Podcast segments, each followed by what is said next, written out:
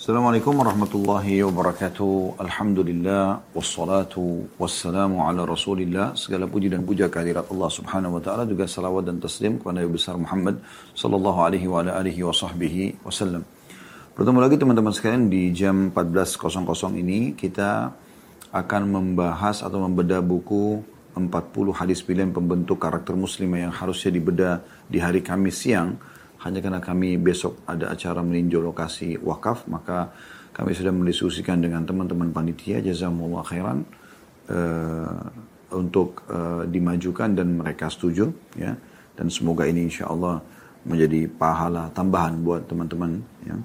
Dan insya Allah kita akan bahas pada kesempatan ini hadis nomor tiga puluh sembilan dalam pembentukan karakter muslimah ini. Namun sebelumnya kita sudah membahas uh, hadis ke tiga puluh delapan, saya ingatkan kembali. Dari Ummu Umar radhiyallahu anha, dia berkata, "Qultu ya Rasulullah, ma ara kulla syai'in illa lirijali wa ma ara an-nisa' yudhkarna bi syai'." Fa nazalat hadhil ayah innal muslimina wal muslimat. Yang artinya, aku bertanya, wahai Rasulullah, tidak ada satupun yang aku lihat kecuali untuk laki-laki, dan aku tidak melihat wanita disebutkan dengan sesuatu apapun, maksud dalam Al-Qur'an. Maka turunlah ayat Allah Subhanahu wa taala, surah Al-Ahzab ayat tiga puluh lima, sesungguhnya kaum muslimin dan muslimat. Dan ini sudah kita jelaskan panjang lebar apa yang dimaksud dengan ayat ini dan bagaimana Allah Subhanahu wa taala memberikan nama khusus surah An-Nisa karena adanya kepedulian secara khusus untuk kaum wanita. Jadi tidak ada seperti yang digambarkan oleh orang-orang barat tentang konsep gender, ya, kalau Islam menzalimi wanita. Dan sudah kita jelaskan kenapa talak ada di tangan laki-laki, kenapa ada poligami, kenapa harus ada izin dan seterusnya. Uh, maksudnya izin pada saat ingin keluar rumah bagi seorang istri, itu semua karena syariat Allah Subhanahu wa taala. Allah yang memilih dari laki-laki dan perempuan, pemimpinnya adalah laki-laki, dan keputusan ada diberikan di tangan mereka. Baik, kita akan langsung masuk ke bahasan kita pada kesempatan siang ini teman-teman sekalian, semoga Allah berkahi. Hadits nomor tiga puluh sembilan saya langsung bacakan saja. Dari Ibnu Juraij, dia berkata, "Akhbarani Ata'un idh mana Ibnu Hisham an-nisa'at tawafa ma'ar rijal." قال كيف يمنعهن وقد طاف نساء النبي صلى الله عليه وسلم مع الرجال قلت أبعد الحجاب أو قبل أبعد الحجاب أو قبل قال إي لعمري لقد أدركته بعد الحجاب قلت كيف يخالطن الرجال قال لم يكن لم يكن يخالطن كانت كانت عائشة رضي الله عنها تطوف حجرة من الرجال لا تخالطهم فقال امرأة انطلقي نستلم يا أم المؤمنين قالت انطلقي عنك انطلقي عنك وأبت وكنا يخرجن متنكرات بالليل atau mutanak ya mutanakiratin بالليل ya. Baik teman-teman sekalian, artinya adalah Atha, ya. Kata Ibnu Juraij rahimahullah, Ata', salah seorang ulama tabi'in, telah mengabarkan kepadaku ketika Ibnu Hisham, Ibnu Hisham seorang ulama lain pada saat itu, melarang kaum wanita tawaf bersama laki-laki. Lalu Ata' berkata, bagaimana mungkin dia boleh melarang mereka, padahal istri-istri Nabi shallallahu alaihi wasallam tawaf bersama kaum laki-laki. Lalu Ibnu Juraij bertanya, apakah berbaurnya istri-istri Nabi shallallahu alaihi wasallam dalam tawaf bersama kaum laki-laki itu setelah turun ayat hijab atau sebelumnya? Kata Atha' rahimahullah, ya demi Allah, saya mengetahuinya setelah turunnya ayat hijab. Ya, setelah turun ayat hijab, tetap istri-istri Nabi pernah bertawaf dan bersama dengan laki-laki di tempat tawaf. Lalu kata Ibnu Juraij, saya berkata, bagaimana bisa mereka bercampur baur dengan kaum laki-laki? Maka kata Atha', mereka tidak berbaur dengan laki-laki. Aisyah radhiyallahu anha pernah tawaf di satu sisi jauh dari laki-laki, dalam kurung di tempat khusus jalur wanita, dan tidak berbaur dengan mereka. Seorang wanita memanggilnya, wahai Ummul Mukminin, ayo beranjaklah dari tempatmu, mari kita beristilam, ya, maksudnya mengusap Hajar Aswad e, dengan isyarat. Maka Aisyah radhiyallahu anha menolak dan berkata, berjalanlah engkau. Kaum wanita kemudian keluar untuk tawaf pada malam hari dengan menutup wajah-wajah mereka. Hadis ini diriwayatkan oleh Bukhari jilid dua halaman delapan puluh tujuh. Jadi ini menjadi bahasan kita insya Allah, yaitu adab, ya, e, tawaf bagi kaum wanita, dan juga tentu masuk laki-laki, bagaimana adabnya mereka pada saat tawaf di Baitillah. Dan uh, kita akan berbicara nanti tentang masalah ikhtilat atau bercampur baunya laki-laki dan perempuan, yang memang dasarnya dalam hukum Islam itu dilarang ya, kecuali dalam keadaan-keadaan tertentu, darurat sekali baru kemudian mereka boleh ya. Nanti kita jelaskan seperti orang di pasar, penjualnya laki-laki misalnya, kemudian perempuannya ibu-ibu harus belanja. Dan itu terjadi di pasar-pasar Madinah di zaman Nabi shallallahu alaihi wasallam. Di jalan, orang lagi jalan, gitu kan, lalang, maka bukan orang khusus untuk kumpul berduaan. Kemudian juga eh, pada saat tawaf di sini disinggung, ya. Namun yang dilarang memang ada pada saat orang berikhtilat atau bercampur baur, eh, misalnya di acara pesta. Lalu mereka berbaur, ngobrol satu sama yang lain, ya bercanda. Nah ini ada larangan khusus di dalam syariat Allah subhanahu wa ta'ala. Ya. Baik teman-teman sekalian, itu secara global tentang masalah salah satu potongan makna hadis. Dan makna yang lain adalah bagaimana uh, Ibnu Juraij, ya, rahimahullah, uh, ini pernah mendengar dari seorang yang bernama Ibnu Hisham. Dia mengeluarkan fatwa melarang wanita untuk tawaf bersama laki-laki. Maka dia laporkan ini kepada Ata' bin Abi Rabah. Ata' bin Abi Rabah ini seorang ulama yang sangat masyhur di zaman itu. Bahkan sempat keluar sebuah keputusan dari khalifah, tidak boleh memberikan fatwa di musim haji kecuali Ata', karena jarang sekali salah, rahimahullah. Dan beliau selama sekian tahun setelah dibebaskan dari keterbudakan beliau oleh majikannya, belum menjadikan Masjidil Haram sebagai tempat tinggal dan belum menjadi murid utamanya Abdullah bin Umar.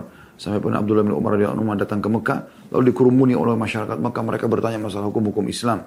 Maka kata Abdullah bin Umar, saya heran dengan kalian wahai penduduk Mekah. Kalian sibuk mengerumuniku untuk bertanya, sementara di tengah-tengah kalian ada Atha bin Abi Rabah.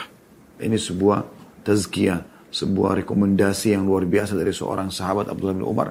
Artinya sudah ada Atha bin Abi Rabah, walaupun dia bukan sahabat Nabi, tapi ilmunya sudah cukup untuk mewakili. Kalian bisa bertanya kepadanya. Ata' bin Abi Rabah lalu kemudian membantah fatwa Ibnu Hisham. Dia mengatakan, bagaimana bisa dia melarang wanita untuk tawaf bersama laki-laki, sementara para ummahatil mu'minin, istri-istri Nabi, tawaf bersama laki-laki. Artinya di tempat ini memang orang berbaur gitu kan. Maka Ibnu Juraij ingin memastikan, apakah bercampur baurnya Ummul Mukminin, istri-istri Nabi ridwanullahi alaihinna, dalam tawaf bersama laki-laki sebelum turun ayat hijab atau sesudahnya? Kata Ata', demi Allah sesudah turunnya ayat itu, setelah ada ayat hijab ya. Lalu kata Ibnu Juraij, lalu bagaimana mereka bisa berbaur? Nanti kan bersebelah-sebelahan laki-laki dan perempuan. Maka kata ya, Ata' bin Abi Rabah, mereka tidak berbaur, jalan masing-masing. Berbaur itu kalau orang ngumpul-ngumpul ngobrol sama-sama. Nah, orang lagi jalan berputar gitu kan. Mungkin juga kalau travel kayak kami pernah bimbing ya, Uh, perempuan di, di, di, di belakang, laki-laki di depan, kan kita bisa mengatur itu sebenarnya. Kita bisa mengatur itu ya. Jadi tidak berbaur bersama-sama dalam arti kata memang damping-dampingan, kecuali suami istri mungkin berbeda ya. Maka kata Ata' bin Abi Rabah, mereka tidak berbaur, mereka jalan masing-masing gitu kan. Dan Aisyah radhiyallahu anha artinya pernah disaksikan sendiri Ata' bin Abi Rabah tawaf, tapi dia menyendiri. Ya, jauh dari kaum laki-laki. Jadi setiap laki-laki dia coba menghindar, dia cari tempat yang kira-kira dia bisa jalan gitu kan. Maka uh, dia pun mengatakan, sampai pernah ada seorang wanita mengajak Ummul Mukminin Aisyah, dan itu disaksikan oleh Atha' bin Abi Rabah, ini kesaksian beliau, diajak oleh para wanita yang lain untuk uh, memberikan isyarat dengan hajar aswad, tapi kayak dari dekat gitu. Maka Aisyah pun mengatakan, pergilah kamu. Artinya beliau tidak lakukan itu, tapi beliau juga tidak melarangnya gitu kan. Karena memang orang di situ bukan saatnya melakukan kemaksiatan, orang lagi ibadah kepada Allah Subhanahu wa taala. Lalu kemudian Atha' bin Abi Rabah memberikan gambaran di zaman itu, di zaman dia, kaum wanita kebanyakan keluar tawaf di malam hari, dan mereka pun pada saat tawaf menutup wajah-wajah mereka. Menutup wajah-wajah mereka. Jadi menutup wajah-wajah mereka ini disebutkan dalam riwayat Bukhari. Jadi ini gambaran umum hadis yang akan kita bahas insyaallah tentang masalah tawafnya kaum wanita. Baik, kemudian ada penjelasan di sini. Ibnul Jauzi rahimahullah berkata dalam kitab Gharibul Hadith pada juz satu halaman seratus sembilan puluh tiga, Disebutkan dalam hadis idza ra'aita rajulan yasiru min minal qaumi hajratan aw nahiya. Jika engkau melihat seorang laki-laki berjalan sendiri yakni jauh dari rombongan. Maksudnya yang dimaksud dengan tadi Aisyah itu. Ya, di sini ada potongan hadis ya kalau Anda lihat kanat Aisyah rajulan tatufu hajratan minar rijal la tukhalituhum. Jadi makna daripada hajratan ya, maksudnya adalah kalau digunakan dalam retorika bahasa Arab kalau seorang laki-laki ya, diistilahkan dengan hajra atau berpisah dengan satu kaum, maka dia coba menjauh dari mereka. Itu yang dimaksudkan. Tapi bukan berarti menunggu tempat tauf kosong, karena tidak akan pernah terjadi sampai hari kiamat tempat tauf kosong. Juga disebutkan dalam hadis lin nisa'i hajratal tariq ya au nahiyatahu. Kaum wanita memiliki dua sisi jalan, yakni dua jalur ya. Yang dimaksud sini adalah pada saat itu sempat diatur alur tawaf itu bagaimana perempuan di sebelah sini, laki-laki sebelah situ ya. Ya kalau di masa kami dulu awal-awal ke Saudi di tahun sembilan puluhan ya sampai tahun sembilan puluh delapan saya masih menyaksikan dulu ada uh, tim khusus di Masjid Haram Mekah itu dan uh, mereka informasi yang sampai kepada kami kami tidak tahu tentang kebenarannya tapi itu uh, mereka apa namanya uh, laki-laki yang uh, terkebiri ya dari negara mereka ya, atau yang sudah berumur itu mereka menggunakan uh, imamah berwarna merah dan mereka khusus memang untuk mengingatkan wanita tawaf sebelah sini, wanita sebelah sini gitu ya. Begitu juga mereka coba mengeluarkan wanita pada saat menjelang azan agar mereka berhenti dulu tawaf baru kemudian mereka uh, boleh masuk lagi setelah selesai sholat ya. Jadi yang boleh tawaf sampai menunggu iqamah itu kaum laki-laki yang gitu. Nah, itu yang terjadi dan kami sempat melihat itu. Tapi sekarang tim ini sepertinya sudah tidak ada lagi. Nah, di waktu sekarang jadi lebih terbuka, orang bisa tahu. Cuman umumnya ya kaum muslimin dan muslimah sudah faham. Mereka tahu mereka sedang ibadah kepada Allah Subhanahu Wa Taala. Maka umumnya mereka jalan, mereka lagi berzikir, mereka lagi berdoa. Ya, itu yang terjadi dan terlihat insya Allah. Maka berbaur di sini laki-laki dan perempuan dalam arti kata jalan, tapi berusaha maksimal untuk menjauh dan menghindar. Jadi bukan berarti ada perempuan lalu kemudian dia merempet-merempet si laki-laki ini. Atau laki-laki perempuannya pada merempet, ini yang tidak boleh. Ya, maka saya juga mengajak teman-teman yang punya travel. Satu waktu insya Allah pada saat Allah buka lagi kembali umroh haji buat kita. Maka harusnya hati-hati dalam masalah ini. Artinya jangan sampai yang bukan mahram kemudian saling pegang-pegangan tangan dengan alasan padat tawaf. Tidak. Ini nggak boleh. Ya, ini masuk dalam berbaur yang dilarang nanti. Tapi yang boleh adalah mungkin dibentuk bagi barisan laki-laki di depan gitu kan, barisan perempuan di belakang sehingga perempuan sama-sama perempuan, laki-laki sama laki-laki kemudian jalan sama-sama, ini yang sering kami lakukan dan Alhamdulillah ini jauh lebih aman. Ibnu Qudama rahimahullah berkata dalam kitab Al-Mughni pada juz tiga halaman tiga ratus delapan puluh lima, dalam tawaf itu hukum bagi perempuan sebagaimana bagi laki-laki, boleh tawaf kapan saja, hanya saja apabila kaum wanita datang ke Mekah pada siang hari dan tidak khawatir haid dan nifas pada hari itu. Ya. Maka disunahkan untuk mengakhirkan tawaf pada malam hari. Agar lebih tertutup. Ini saran. Ya. Tapi tentu keadaan kita sekarang ini, Ibnu Qudama sudah meninggal sekian uh, tahun yang lalu. Ya sudah lama.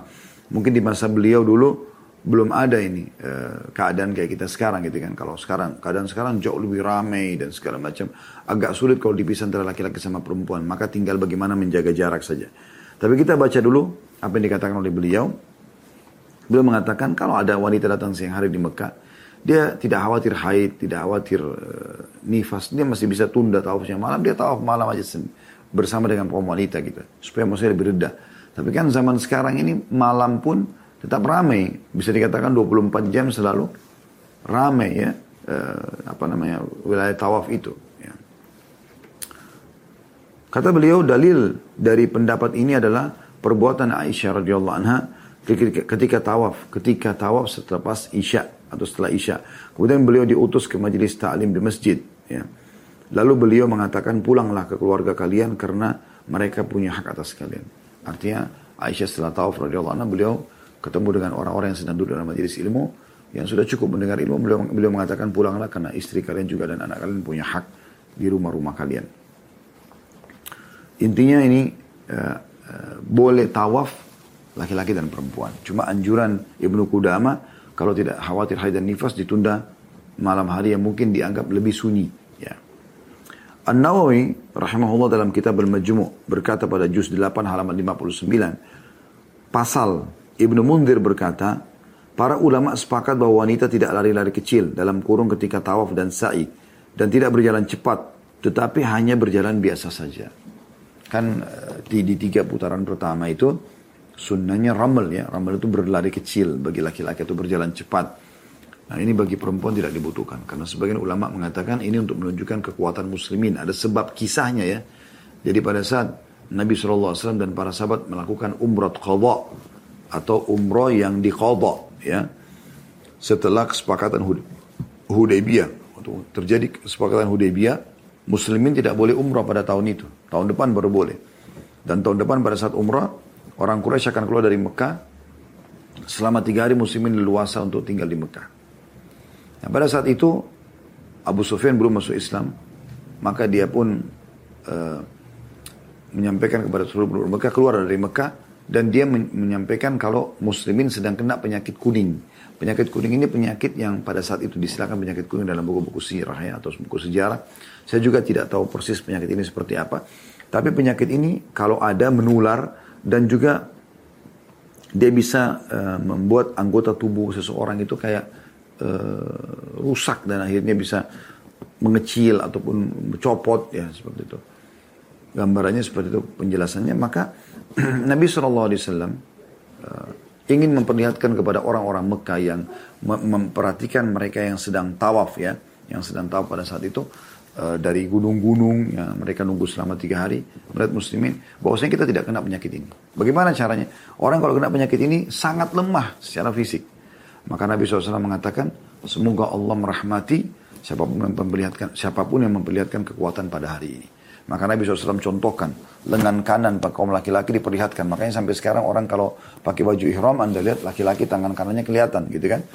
Kemudian uh, berlari kecil di tiga putaran pertama. Dan setelah Nabi shallallahu alaihi wasallam melakukan itu, ya, ini kan berlari kecil, dan e, di tempat dan pelan, ini membutuhkan energi kan gitu. Maka orang-orang Quraisy yang mengatakan tidak mungkin orang yang kena penyakit kuning penyakit kuning itu punya kekuatan seperti ini. Maka hilanglah syubhat tersebut dari mereka, tapi hanya menjadi tetap sunnah Nabi shallallahu alaihi wasallam dilakukan oleh kaum muslimin laki-laki, dan ini tidak boleh bagi kaum wanita, karena memang ini nanti malah akan mengganggu mereka. Jadi sering juga ini pernah kami saksikan ya, beberapa wanita tawaf buru-buru. Oh, bukti kesak-kesaknya orang yang lari, hanya serobot-serobot laki-laki. Ini nggak boleh. Ini. Tidak boleh sama sekali terjadi. Ya.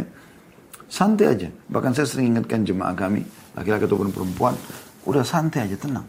Nikmati aja tawaf itu. Nikmati sa'i itu. Apa yang dikejar? Tuh, nanti juga kita akan pulang ke hotel. Gitu kan. Dan kita umroh pada saat itu hanya hanya tawaf pada saat itu saja. Artinya yang merupakan, merupakan bagian daripada umroh itu sendiri. Ya. Jadi lebih baik santai, dan alhamdulillah dengan kita santai, niat tidak berseterusan sama orang. Maka selama ini alhamdulillah jemaah kami mengikuti, dan masya Allah sudah ribuan orang ya. Mereka semua mengatakan benar ya Ustaz, benar yang Ustaz bilang itu. Nanti kita niat ikhlas, ingin ibadah, tidak ingin disedesakan sama orang. Allah mudahkan, tapi yang betul mudah. Oh sudah putaran ketujuh ya tawafnya. Oh sudah sa'i yang ketujuh ya. Tiba-tiba sudah tahallul atau cukur rambut, dan sudah selesai umrahnya. Ya. Dan kembali lagi ke buku ini, Ibnu Hajar berkata, tadi itu kita jelaskan perkataan An-Nawawi ya. Beliau mengatakan dalam kitab Majmu'nya, saya ulangi lagi, di juz delapan halaman lima puluh sembilan, pasal titik dua, Ibnu Mundhir berkata, para ulama sepakat bahwa wanita tidak lari-lari kecil ketika tawaf dan sa'i, dan tidak berjalan cepat, tetapi hanya berjalan biasa saja. Ini sudah kami jelaskan tadi secara histori ya, sebabnya kenapa ada ramal atau lari kecil di tawaf. Kalau di sa'i tempatnya Hajar rahimahullah uh, alaihissalam, Hajar alaihissalam berlari kecil, tapi ini tetap ulama menganjurkan wanita tidak melakukannya karena ada efek-efek negatif yang bisa terjadi ya. Bagi laki-laki dianjurkan. Kemudian Ibnu Hajar berkata dalam kitab Al-Fath, maksudnya Fathul Bari, syarah Sahih Bukhari, di juz tiga halaman empat ratus delapan puluh, bahwa Ibnu Umar radhiyallahu anhu pernah memberi pelajaran adab kepada seorang laki-laki yang berbaur dengan perempuan. Namun ia tidak ia tidak melarang kaum wanita tawaf bersama kaum laki-laki. Artinya pada saat ada laki-laki dilihat oleh Ibnu Umar radhiyallahu anhu masuk di antara perempuan, kemudian jalan di situ, dihimpit oleh perempuan-perempuan yang bukan mahram dia gitu. Maka beliau memanggil lalu mengajarkan adab ini, tidak boleh adabnya seperti ini. Berjarak, berusaha menghindar. Kalau ada perempuan di sini dia menghindar, perempuan ada laki-laki dia menghindar. Jadi seperti itu yang dianjurkan pada saat tawaf. Selanjutnya Al-Rafi'i dalam kitab Asy-Syarh Al-Kabir berkata pada juz tiga halaman empat ratus delapan bahwa Ibnu Mundhir berkata, semua yang saya kenal dari kalangan ahli ilmu sepakat bahwa kaum wanita tidak melakukan ar-ramal atau lari kecil atau lari-lari kecil pada saat tawaf di Ka'bah dan ketika sa'i di antara Safa dan Marwah, e, karena maksud dari sa'i adalah memamerkan kekuatan, tetapi tidak untuk wanita, karena kaum wanita dianjurkan agar tertutup. Karena e, maksud daripada mungkin maksud daripada ramal ini, berlari kecil maksudnya, bukan sa'i ya. Karena jika sa'i dilakukan dengan berjalan atau berlari agar akan menyebabkan terbukanya bagian anggota badan wanita. Karena itu kaum wanita tidak dianjurkan melakukannya. Artinya di sini ada hikmah-hikmah kenapa kaum wanita tidak berlari kecil, supaya tidak menjadi fitnah bagi kaum laki-laki, termasuk di tempat tawaf itu sendiri. Dan dalam kitab yang sama ia mengatakan bahwa kaum wanita tidak disunnahkan ramal atau lari-lari kecil. Ya. Jadi ini bahasan kita pada kesempatan ini, dan kita akan lebih paparkan insya Allah dengan syarah ya, dengan syarah. Baik teman-teman sekalian, uh, kita akan masuk insya Allah nanti di bab terakhir kita, hadis ke empat puluh, dan itu akan kita tutup nanti kajian kita, dan kita akan bedah buku baru insya Allah setelah uh, bahasan itu. Saya akan masuk lebih dalam membahas tentang masalah uh, bahasan kita ini. Teman-teman sekalian, Uh, yang sempat disinggung dalam bahasan hadis tadi adalah masalah ikhtilat atau bercampur baur. Ya. Kita perlu tahu dulu bahwasanya memang ikhtilat bercampur baur antara laki-laki perempuan tanpa ada udzur syar'i hukumnya nggak boleh dalam Islam. Ya. Jadi sengaja bercampur baur reunian, acara apa gitu ya, kemudian sama-sama kumpul ngobrol-ngobrol, satu meja sama-sama ngakak-ngakak, tepuk-tepukan. Ini semua tidak boleh dalam Islam. Ya. Bahkan termasuk adabnya adalah, kalau kita ada hajat pun, kita hanya melakukan hajat kita penting, itu pun tidak berduaan.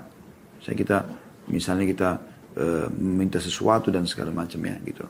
Nah ini e, ada diambil dari potongan ayat ya.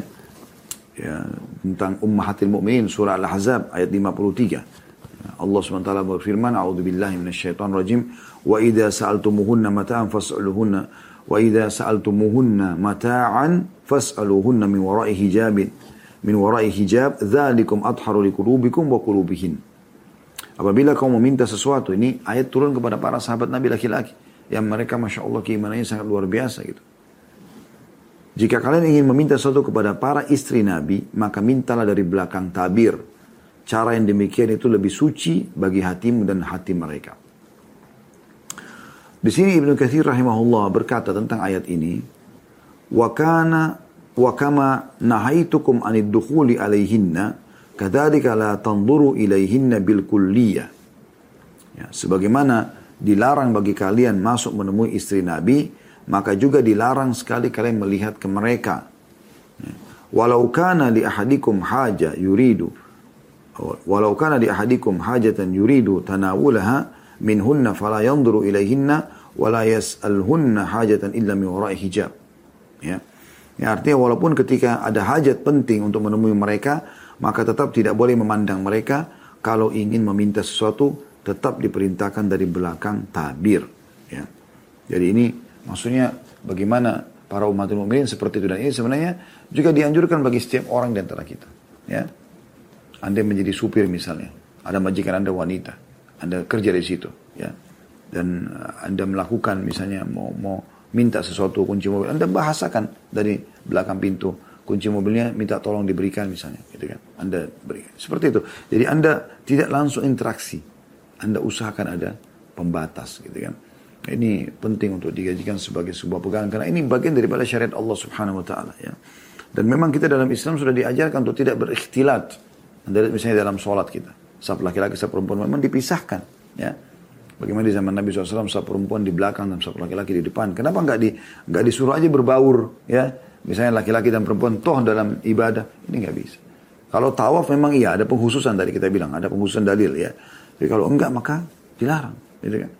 Sudah contohnya jelas. Ada riwayat ya, riwayat Bukhari yang berbunyi kata Ummu Salamah radhiyallahu anha, kana Rasulullah sallallahu alaihi wasallam idza sallama qama an-nisa'u hina yaqdi taslimah. Ya. Bahwasanya Rasulullah sallallahu alaihi wasallam jika salam dari salat maka para jemaah wanita kala itu berdiri ya. Wa yamkuthu huwa fi maqamihi yasiran qabla an yakum. Ya. Kemudian beliau duduk di tempat beliau dan tidak buru-buru beranjak. Ya. Membiarkan perempuan keluar duluan gitu. Kama nara wallahu alam anna dhalika kana likay yansarifa an-nisa qabla an yudrikhunna ahadun minar rijal. Ya. Kata Ummu Salamah, dan kami melihat pendapat beliau, wallahu a'lam, Allah lebih tahu, hal itu dilakukan supaya wanita bubar lebih dahulu sebelum berpapasan dengan para wanita, eh, para pria. Ini habis sholat pun dianjurkan. Nabi shallallahu alaihi wasallam memberikan contoh, kalau pas habis selesai sholat, habis zikir, Nabi sengaja tidak berdiri supaya tidak ada juga yang berdiri dari kalangan sahabat. Dibiarkan para wanita keluar dulu, udah selesai baru Nabi shallallahu alaihi wasallam berdiri agar semua sahabat laki-laki juga keluar. Ya seperti itu. Jadi kita menghindari pertemuan seperti ini ya, atau ikhtilat yang memang tidak dibutuhkan. Apalagi kalau dasarnya melakukan kemaksiatan ya, berbaur-baur di diskotik, di karaoke, di mana-mana, ini semua jelas ya tidak dianjurkan sama sekali, bahkan ini perbuatan dosa ya. Kemudian ada riwayat lain juga, Abdullah bin Umar radhiyallahu anhuma berkata, qala Rasulullah sallallahu alaihi wasallam, "Lau tarakna hadzal bab lin-nisa" ya.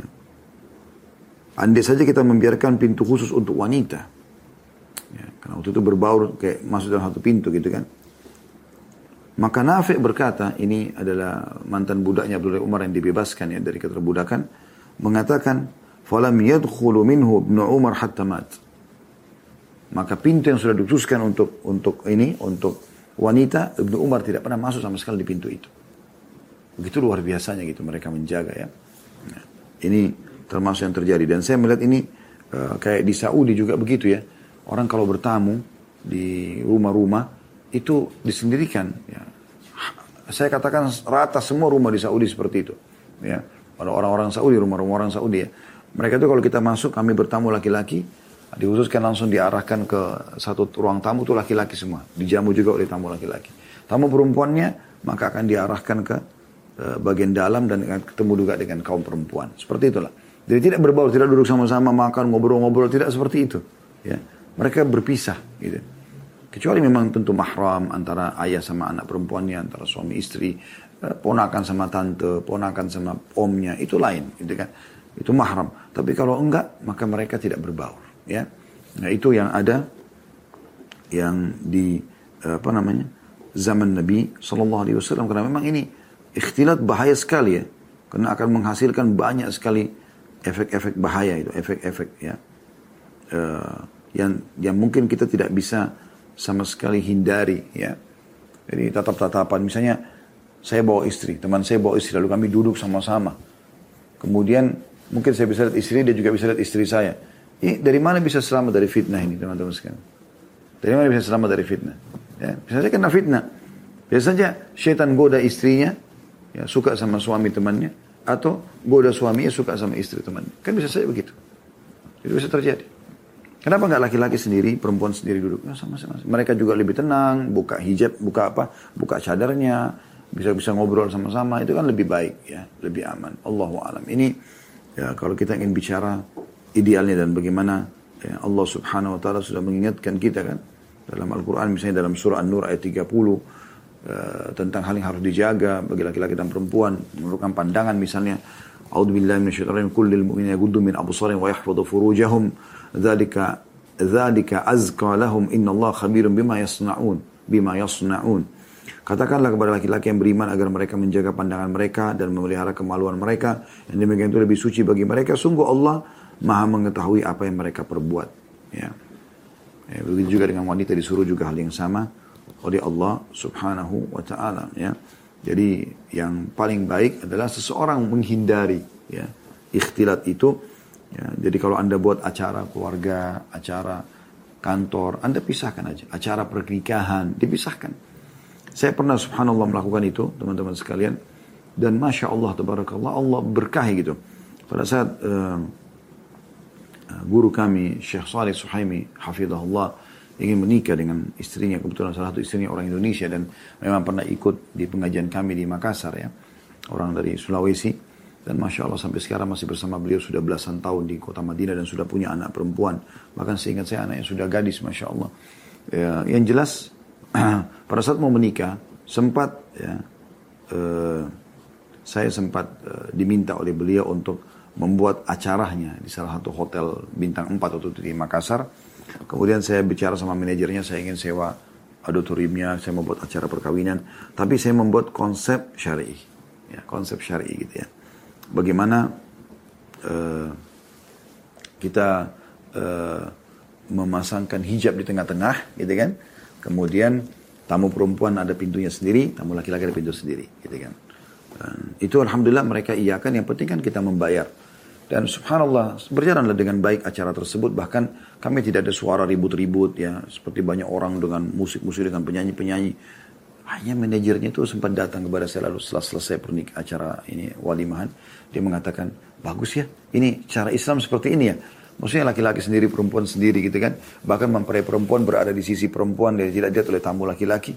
Mempelai laki-laki cuma dia berpapasan dengan tamu laki-laki juga saja gitu kan.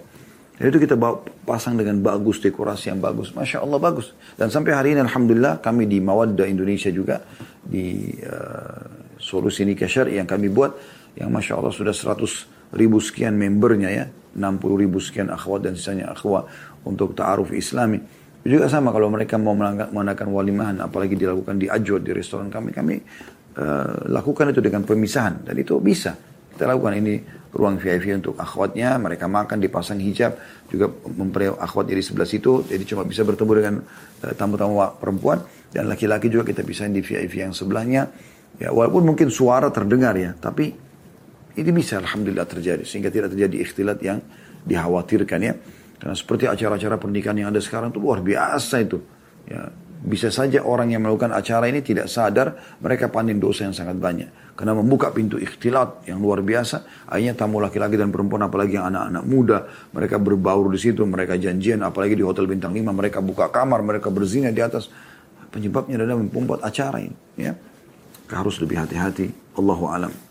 Yang jelas uh, masalah ikhtilat ini ada larangan dan ada uh, anjuran untuk tidak melakukannya, gitu kan. Kecuali di poin-poin yang dibolehkan, dan sudah saya kasih contoh-contoh tadi. Juga ada sekarang di masa kita uh, masalah berbaur di medsos, dalam arti kata di grup WhatsApp ya, secara khusus. Ya. Uh, karena di grup WhatsApp ini apa yang dikirim maka akan ditemukan semua. Ini juga masalah lain ini ya. Apalagi memang uh, ini bisa melahirkan fitnah, walaupun di kalangan ikhwat dan akhwat. Maka alangkah baiknya kalau mereka punya grup sendiri akhwat, grup sendiri ikhwat ya. Walaupun mungkin ada admin yang memang harus mungkin pengawasannya indan itu. Mungkin, itu pun lebih baik kita amankan sudah. Adminnya pun kita berikan kepada seorang akhwat yang bisa me- mengurusi itu. Misalnya seorang ustadz, istrinya yang uh, mengawasi itu, maka itu adalah hal yang lebih menarik insya Allah untuk menjaga hukum Allah subhanahu wa ta'ala. Baik teman-teman sekalian, kita sekarang akan masuk ke masalah tawaf ya. Jadi tadi sudah kita bahas masalah ikhtilatnya, sekarang tinggal masalah tawafnya ya. Uh, ada hal yang perlu diperhatikan kalau kita tawaf teman-teman sekalian, yaitu hal yang dianjurkan pada saat tawaf. Yang pertama al-ittiba' ya, yang perlu Anda perhatikan. Bahwasanya Nabi shallallahu alaihi wasallam dalam hadis eh, diriwayatkan Ibnu Majah dan dihasankan oleh Syekh Al-Albani, anna Nabi shallallahu alaihi wasallam tawafa muttabi'an. Artinya Nabi shallallahu alaihi wasallam tawaf dalam keadaan al-ittiba' ya. Disunnahkan bagi laki-laki di setiap putaran ketika tawaf ya. Ketika so- selesai dari tawaf tidak lagi dalam kondisi al-ittiba'. Artinya pundak kanan kembali ditutup. Jadi artinya memperlihatkan pundak sebelah kanannya. Jadi kita sebutkan tadi sejarahnya ya. Ini dianjurkan bagi laki-laki. Kemudian ada juga ar-ramal, berlari kecil, sudah kita jelaskan juga tadi ini ya. Bagaimana berlari kecil dalam hadis Muslim dijelaskan Nabi shallallahu alaihi wasallam melakukan itu untuk menunjukkan kepada uh, orang-orang uh, Quraisy kalau orang Muslim tidak tertimpa penyakit kuning ya. Uh, kemudian juga ada uh, memulai tawaf dari Hajar Aswad, ya, dari sisi rukun Yamani, dari sisi rukun Yamani. Jadi di Hajar Aswad lah intinya. Lalu kita mulai dengan Bismillah Allah Akbar, atau juga kita bisa mulai memberikan syarat, atau kita bisa mulai dengan menciumnya. Ini kalau teman-teman ikuti uh, medsos Uhud Tour tidak asing, kami sering contohkan ini. Itu yang ketiga. Kemudian yang keempat, yang dianjurkan adalah menghadap Hajar Aswad, ya. Jadi tadi itu memberikan isyarat, tapi juga ada anjuran untuk menghadapnya ke Hajar Aswad itu, ya. Dan ini Nabi shallallahu alaihi wasallam pernah lakukan, teman-teman sekalian. Uh, jadi ini ini sebenarnya satu paket, ya. Kalau kita mau satu paket kan, jadi menghadap Hajar Aswad, memberikan isyarat dengan tangan atau menciumnya, ini satu paket. Gitu saja kita jelasin. Dan itu termasuk bagian daripada yang dianjurkan, ya. Kemudian juga uh, kalau Anda bisa mencium, menciumnya boleh. Ya. Tapi kan isyarat cukup. Karena disebutkan dalam riwayat bahwasanya Nabi shallallahu alaihi wasallam pernah memberikan isyarat, ya. Walaupun beliau sementara beliau atas unta, walaupun beliau mampu untuk pergi untuk mengusap langsung atau mencium Hajar Aswad, ya. Dan perlu juga diketahui bahwasanya yang perlu dijaga adab-adabnya di sini adalah kalau Anda sedang mencium Hajar Aswad misalnya satu waktu, sekarang lagi ditutup tentunya, ya. Karena kalau cium maka harus Anda tahu adabnya di situ, ya. Jangan perempuan terlalu banyak memaksakan diri kalau lagi desak-desakan, ini banyak seran begitu, akhirnya dipegang-pegang badannya oleh laki-laki dan seterusnya. Padahal ini semua sunnah. Nabi shallallahu alaihi wasallam aja dari jauh pernah memberikan isyarat di masa beliau, dan beliau Nabi, beliau pasti akan diberikan kesempatan untuk mencium. Ini sunnah hukumnya, ya. Dan jangan sampai Anda melakukan hal-hal yang tidak boleh. Karena, ya, Umar radhiyallahu anhu itu pernah melihat ke Hajar Aswad, ya, beliau mengatakan, "Inni a'lamu annaka hajarun la tadurru wa la tanfa." Aku tahu kau adalah batu, tidak bisa memberikan manfaat juga tidak bisa, tidak bisa memberikan bahaya dan juga tidak bisa memberikan manfaat. Walaula anni ra'aitu an-nabiy sallallahu alaihi wasallam yukabbiluki ma kabbaltuki. Kalau bukan karena saya lihat Rasulullah shallallahu alaihi wasallam mencium, maka aku tidak akan mencium. Hadis ini riwayat Bukhari Muslim. Karena banyak orang subhanallah dulu, ya, sebelum pandemi, sekarang alhamdulillah sudah lagi ditata. Satu waktu akan dibuka lagi Hajar Aswad insyaallah. Tapi ada orang yang gosok-gosok kopiahnya, ada orang yang melakukan banyak hal yang kadang-kadang agak aneh. Padahal sebenarnya sunnahnya cuma mengusap ataupun mencium Hajar Aswad, tidak lebih daripada itu. Ya, karena udahnya kenapa? Mungkin kena wangi. Ya memang pemerintah Saudi memberikan wangi, minyak wangi Hajar Aswad. Bayangkan sekian juta orang yang cium, kalau tidak diberikan minyak wangi bagaimana gitu. Ya, itu selalu disterilkan gitu, ya. Maka ini juga termasuk hal yang perlu digarisbawahi. Kemudian juga Anda dianjurkan agar membaca Rabbana Atina Fid Dunya Hasanah antara Yakun Yamani dengan Hajar Aswad. Ini termasuk bagian daripada hal yang dianjurkan, ya. Nah. Kemudian juga Anda uh, berdoa antara Hajar Aswad dan Rukun Yamani ini, Rabbana atina fid dunya hasanah wa fil akhirati hasanah wa qina adzabannar. Ini termasuk anjuran yang ditekankan sekali. Kemudian juga Anda sholat, ya, di belakang maqam Ibrahim dua rakaat. Rakaat pertama Al-Fatihah sama Al-Kafirun, rakaat kedua Al-Fatihah dengan Al-Ikhlas. Kemudian setelah itu Anda uh, minum air air Zamzam. Ya, kemudian setelah itu Anda boleh kembali lagi untuk mengusap Hajar Aswad kalau memungkinkan. Kalau tidak, Anda sudah menuju ke tempat sa'i. Kemudian yang tidak kalah penting adalah Anda memperbanyak, teman-teman sekalian, uh, berdoa di saat tawaf. Jangan sibuk melihat orang lain, ya. Apalagi tadi kalau sampai berbaur dengan lawan jenis, ya. Bagi kaum wanita tenang, lebih tenang. Kaum laki-laki pun begitu, tapi kaum wanita secara khusus kena fitnah. Goyangan-goyangan badannya ini fitnah. Kemudian menghindari juga baju-baju yang bisa mengundang syahwat yang ketat, atau mungkin berdandan menor, pakai lipstik segala macam. Ini hindari semuanya. Karena Anda sedang beribadah kepada Allah Subhanahu wa taala. Dan di sini disebutkan dalam riwayat yang kita pelajari tadi, kalau para ummahatul mukminin atau para istri-istri Nabi shallallahu alaihi wasallam dan juga para wanita di zaman Ata' bin Abi Rabah, mereka tawaf di malam hari, bahkan mereka menutup wajah-wajah mereka untuk menghindarikan uh, laki kaum laki-laki dari fitnah, ya. Seperti itu yang disebutkan, ya, supaya tidak ada terjadi hal-hal yang tidak diinginkan di sini. Kemudian teman-teman sekalian, An-Nawawi menjelaskan ada empat rukun di Ka'bah. Ya, rukun pertama itu Hajar Aswad, ini tempat kita mulai tawaf, ya. Dan rukun kedua adalah rukun Yamani sebelumnya, ya. Ya, tempat satu sudut sebelum Hajar Aswad, dan itu dikatakan rukun Yamani karena terarah ke Yaman, ya. Kemudian ada rukun juga eh, rukun Syam dan rukun ya, yang berada di dua sisinya uh, Hijr Ismail ya. Dan itu dianjurkan untuk mengelilingi semua sudut Ka'bah tersebut. Ya, ini kalau Anda sedang tawaf. Ya. Kemudian ada hal-hal yang perlu juga diperhatikan yang lain. Bahwasanya tawaf itu wajib mengelilingi Ka'bah secara keseluruhan ya. Dari Hajar Aswad ke Hajar Aswad lagi, dan itu baru dihitung satu. Ya. Dan ini dia harus lakukan sendiri, tidak boleh diwakili oleh orang lain. Ya. Kalau dia tidak mampu berjalan, dia bisa pakai kursi roda kalau sekarang. Bahkan sekarang ada elektrik ya, di lantai tiganya. Masjidil Haram bisa dibayar ya, misalnya lima puluh real gitu. Kemudian dia juga tawaf. Per tawaf ini berdiri sendiri hukumnya. Artinya kalau tawaf pertama, dan Anda wajib bersuci ya, dalam keadaan berwudu. Kalau Anda batal wudu, Anda harus mengulangi tawaf di mana Anda batal. Jadi dan setiap tawaf ini berdiri sendiri. Misalnya gini, Anda baru Anda, anda dari Hajar Aswad ke Hajar Aswad sudah tawaf satu kali. Pas Anda mulai tawaf yang kedua, maaf, Anda keluarkan angin misalnya. Berarti kan batal wudunya. Nah, dia beda dengan sholat di sini. Kalau sholat, kita rakaat kedua batal wudu, maka batal semua dari rakaat pertama pun hilang gitu kan. Kalau tawaf tidak. Tawaf pertama dianggap sah, Anda keluar wudu, Anda kembali tinggal melanjutkan, tinggal mengulangi tawaf yang kedua dari Hajar Aswad lagi. Ini perlu digarisbawahi ya. E, kemudian juga yang perlu digarisbawahi adalah... E, Anda niatkan untuk tawaf karena Allah subhanahu wa ta'ala. Ini tidak kalah penting, diniatkan tawaf untuk Allah subhanahu wa ta'ala. Ya. Dan harus memperbanyak teman-teman sekalian, zikrullah. Zikrullah. Kata Nabi shallallahu alaihi wasallam dalam sebuah hadis yang maknanya adalah, uh, sesungguhnya tawaf ini sama dengan sholat, maka perbanyaklah mengingat Allah pada saat itu. Ya. Nah, ini adalah ibadah kepada Allah subhanahu wa ta'ala. Uh, kemudian juga tutup aurat ya, sebagaimana sudah kita jelaskan tadi, dengan benar, dengan rapi. Ini nggak boleh sembarangan ya, uh, termasuk laki-laki juga sendiri.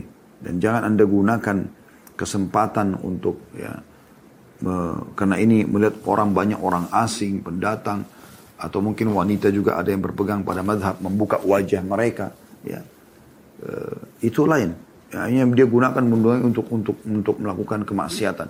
Padahal lagi tawaf, oh itu gantengnya, oh itu cantiknya. Jadi mereka sibuk. Ini kadang-kadang kita bisa dengarkan di tawaf itu. Ya. Tadi waktu tawaf ada perempuan tuh cantik sekali. Tadi tawaf itu ada laki-laki ganteng sekali. Ini untuk ibadah. Bukan saatnya seperti itu. Turunkan pandangan Anda. Anda nikmati setiap langkah. Perbanyak zikir dan doa kepada Allah subhanahu wa taala. Sesali semua dosa-dosa Anda. Itu Anda lakukan, teman-teman sekalian. Karena memang termasuk salah satu tempat yang dibolehkan dalam ibadah berbaur adalah di tawaf itu. Ya. Betul-betul berbaur dalam satu lokasi ya. Kalau di Mina, di Arafah, Muzdalifah mungkin masih bisa kemah laki-laki sendiri, kemah perempuan sendiri, kan dipisahin misalnya. Nah, ini tidak bisa gitu. Ya. Nah, ini perlu digarisbawahi, Allahu a'lam, sehingga kita jangan sampai melanggar ya. Ini bahasan kita.